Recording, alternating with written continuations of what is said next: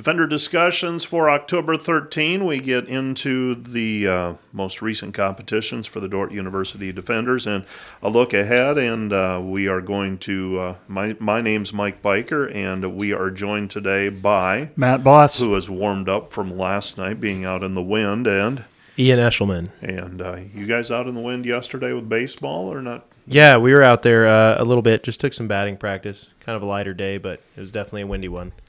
How much do you bundle up on a day like yesterday? Uh, you just throw on a hoodie Yeah. with your sh- regular practice shorts for coach, and you're good to go. Well, see, I see these guys in postseason baseball. It looks like they're dressed for winter. I mean, are they just not as tough as you guys are, or what? They're probably smarter. Okay, all right. Um, how long do you keep practicing? Just curious. Uh, about, finish this week and then next week. It Okay. will then uh, after that we'll be inside a little bit, but that's the full team practices. When's the dome going to get up, and when are you going to start? Are you going to jump in there right away, or are you going to wait till after the first of the year? What's going to happen there? Officially, it's after the first of the year. I've heard there's a chance maybe sometime in December. So Okay. if we, if possible, we'll take advantage of that. I noticed they were working on the head house again this morning, so I know they've got to get that sealed up before they can get the dome pressurized and up. So we'll see when that gets finished. Ian, curious. You said baseball's over next week. What happens between then and when practice starts back up in January? Do they lift? Do you have individual workouts, or what happens? Yeah, so they'll be lifting. The guys will be lifting the whole, basically the whole year, all the way through uh, up until finals week, and then um, as far as baseball activity, we'll have some like they'll they'll be working on their own for a few weeks. We'll have a couple weeks where we can be more hands on, uh, but it'll be a lot of more um, individual for hitters like cage time, pitchers, and uh, just in training sessions and um, yeah, just a lot more kind of development, trying to get uh, adjust on what we learned from the fall to prepare for the spring. So. Yeah, and once you get into the spring, things really hit, fast. Uh, we got off topic. Let's let's let's talk uh, soccer first of all. Matt, you were in Orange City, and on the heels of Saturday's wins or win and tie for over Morningside, uh, went to Orange City, played Northwestern, and the women's soccer team uh, survived a challenge from the Northwestern Red Raiders last night. Yeah, it wasn't easy. Um, Dordt scored two in the first half and uh, looking pretty good, uh, pretty strong. Um, I think it was Avril and Jory that Yeah. helped. No, it was Karina. Karina got the Jory. first one. Yeah. Yeah, and so a two nothing lead. Feeling pretty good about yourself, but uh, lo and behold, Northwestern put one in early second half, and all of a sudden it's a two to one game. And we've watched a lot of soccer. You know, strange things can happen. You get a foul in the box, leads to a PK. So a one goal lead. I know uh, sitting there watching it, I was on edge. But uh, like in previous matches, Dordt found a way to get uh, their players open. Avril Bakam scored and during the 78th minute, and then just two minutes later, Jory Bronner did the same thing off an assist from Avril. And those players continue just to produce and deliver in crucial times. Well, they're tough to match up with, it seems. I mean, uh, we've talked about you've got one on each side that can produce, and then you've also got somebody with a big leg like a uh, Catherine Koyman who can send the ball into the box from uh, from midfield and just wreak havoc that way. And then you've got Jory Bronner as well. So a lot of weapons. It seems like this team has hit their stride. They've also probably benefited from some scheduling as well because uh, they had to play some very challenging teams up front. You kind of start to question yourself. Now you're into October, playing a little better, probably playing some teams that are around you in the standings. So they've positioned themselves nicely here for presentation on Saturday, and then Jamestown, who's the conference leader, next week at home. Yeah, presentation, a team that's kind of on the borderline in terms of qualifying for the top eight for the conference tournament. On the road, it's a long drive, could be chilly, you don't know what the weather, but then that Jamestown match, uh, we can't look ahead too far, but that Jamestown, they're coming to town next Wednesday and they are unbeaten in conference play. Some women closing in on records as well, right? Uh, Karina, tell where she sit for assists. She is right now second all time at Dordt for assists in a season, uh, one to tie, two to break the record. And then Avril continues to climb in terms of career goals in just one and a half years. She uh, had 21 last year, 17 now this year, 38 for her career. And I believe she's probably top seven by now. Yeah, Julie Vanderkoy has the uh, Cooey has the uh, I got to get that last name right, and uh, it's been a long, it's been a lot of years. But uh, back when I started here at Dordt, uh, I think it was year number two, she uh, had 14 assists in one season. And Avril Beckham, you speak of her last year, she had 21, uh, 21 goals. That was second all time. She's now tied with Kate DeMay. Uh, for fifth place in terms of wow. in terms of another spot in terms of single season goals scored. Men, ho hum another couple ties. And the one on Saturday, we talked about a tie that felt like a win last week in the Wednesday night competition where you snuck one out and got one late. The tie on Saturday almost felt like a loss. Yeah, it was the reverse. Um, up 3 2 with under 20 seconds to go. You give up a late goal, and there was some added time in there as well. Um, yeah, uh, you still get a point, but like you said, it feels like a loss. Um, Blake Hansen had a phenomenal game against Morningside. That third goal that seemed to be the go ahead and the game winner, he yeah. just willed himself to get to score one in the back of the net. So he was awesome, uh, but still a point against Morningside, a team that has had uh, their way against the defenders in years past. So the defenders now on the road with presentation and talking with Coach Gressy this morning. Presentation, a team that has played well at the start of competitions and then they kind of fade. Their roster isn't really big, so uh, Coach Gressy said, "Yeah, we uh, we get to halftime in good shape. You hope that your conditioning and your depth takes over. We're going to be a couple men down as well. They've gotten to their five yellow limit, and uh, that is not uncommon. And uh, so they're going to have to sit on Saturday, and then they'll have a fresh. Uh, I guess they can pick up another three before they need to sit again. But that is not uncommon for those of you not familiar with soccer. Uh, it happens, and it's kind of like fouling out in basketball, is what I compare it to. We take a look at hockey. Speaking of cardiac kids, just another ho hum couple of overtime wins and shootouts and those kind of things for them last week as well, right, Ian? Uh, yeah, they actually picked up another overtime win to make it four in a row on Friday, and then Saturday uh, they decided they were tired of overtime and they won ten to zero in That's regulation. Right. so, they... um, totally different different uh, approach to the win for, for the defender hockey team, but they they do move to six and zero on the season. Um, they've got a tough task uh, coming up this weekend with two-time uh, defending ACHA champions uh, Hope College, um, but They've the Hope has only played two games this year. Um, they're two and zero oh right now. Uh, but yeah, the defenders um, they look good. They're getting a lot of production from young players.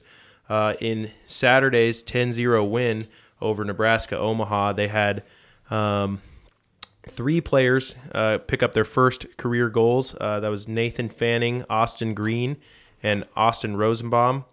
And uh, Fanning and Green actually both picked up a hat trick in that game. So uh, grab your first three goals in the same game. I guess why not? And you've said that they play Hope this weekend, and then is it another two weeks and they're finally at home? Is it? Uh, it's uh it's Hope this weekend on the road uh, in Michigan, and then the next weekend we have a Friday only uh, yep. game with Nebraska Omaha here in Sioux Center. That's right. That is uh, part of Defender Days, correct? Yep, yep. So, and that's the beginning of what twelve or fourteen games in a row at home, I believe. Yeah, it's quite a few after that. Yeah, so lots of opportunities to see the defenders in action on the ice coming up. Uh, that's hockey. We check in with cross country, and it seems like a long time ago already, but Saturday hosted the Great Plains Athletic Conference cross country. Um, no, a preview of sorts. I'm getting ahead of myself, but hosted the uh, Dordt Invitational, the Holiday Inn Express invite. Sorry, Henry, screwed that up the first time around, but. Uh, uh, the women a dominating performance, the men a dominating performance, and really ran well on Saturday.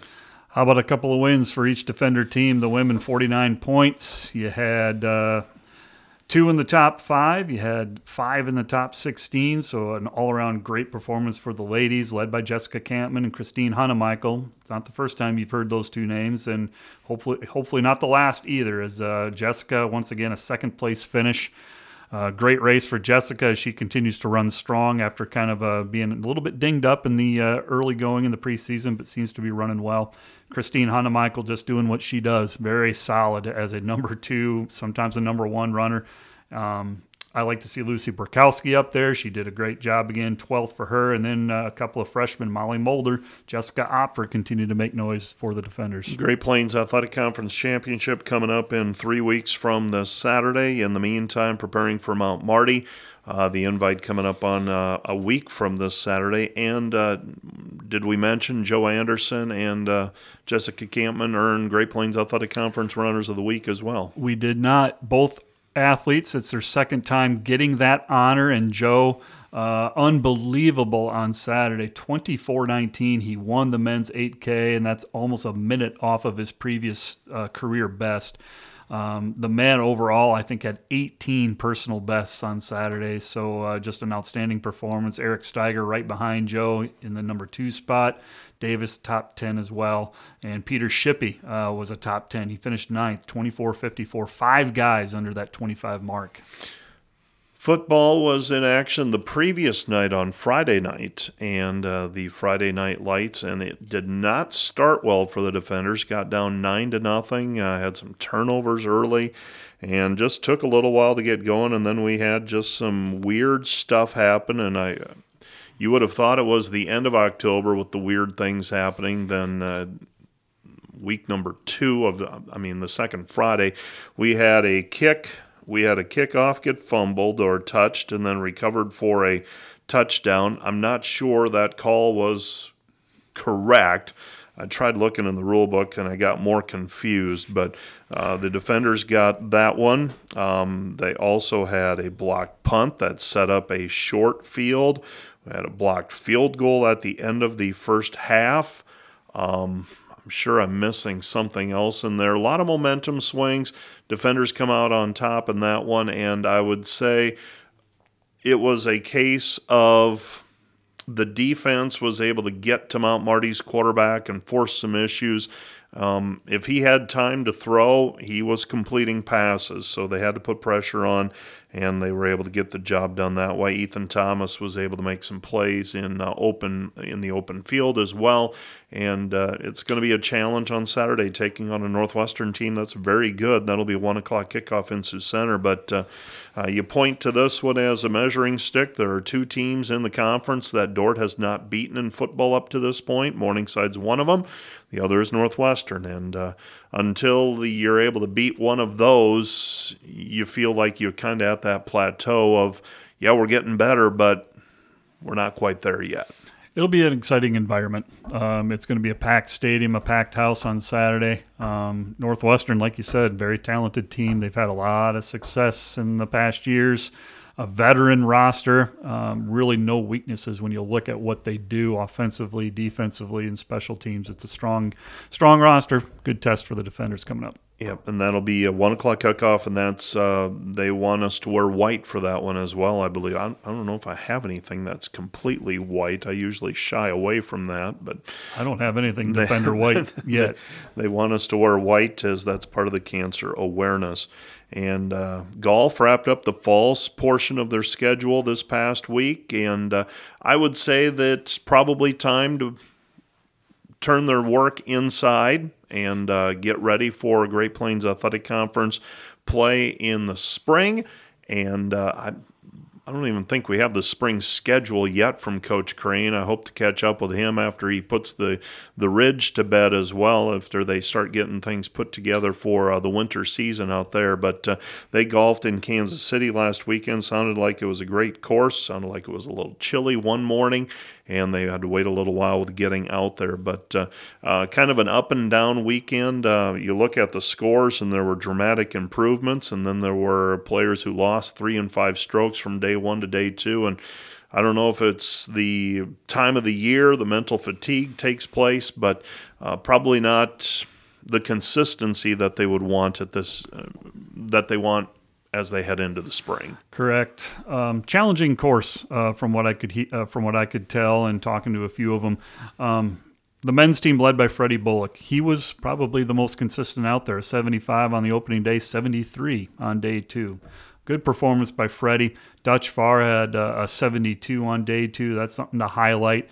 If I flip over to the women a minute, Rachel uh, Bostwick led the defenders. 89, she shaved off three strokes from her round one total. So, kind of the usual suspects, the usual names up there doing uh, performing well for the Dordt. Men's and women's basketball GPAC polls released earlier today, and we just had a chance to quickly glance at them in the in a nutshell.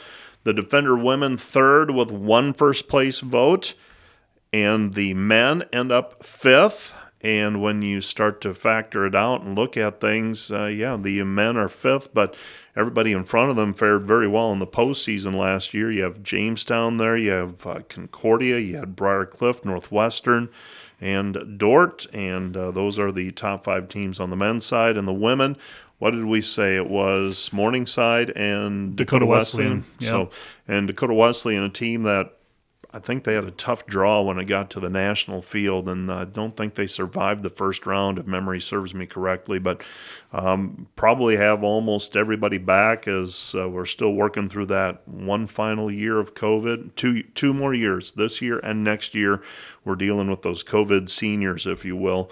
But uh, and some of the teams taking more advantage of that than others. But uh, that's how the GPAC poll shapes up. I'd expect the national poll to be released uh, probably later this week. And correct me if I'm wrong. Saturday basketball is it? Uh... They're doing a tip-off thing at five o'clock. Yep. Um, they are going to scrimmage. They're going to have the dance team out there. Uh, they're going to give away prizes. It will be a fun afternoon for all. I don't know that I'll be there. I've got a few other plans, but uh, just because I'm not there doesn't mean other people can't go and, what and time enjoy. Does that start? That's going to be at five o'clock, so it gives you a little time okay. to get over from the football field to the basketball. And uh, they expect uh, they're doing that because of Defender Days being later. They're actually playing games on Defender Day weekend, and they can't do their normal tip off, so that's why they're doing it on Saturday. I think that's it. We went through it in a hurry, but. Uh, got somebody else that we've uh, got to call and get an interview taken care of as well. So I think that is it. I think we've hit all of the headlines. And uh, man, volleyball last night. Um, Briar Cliff struggled.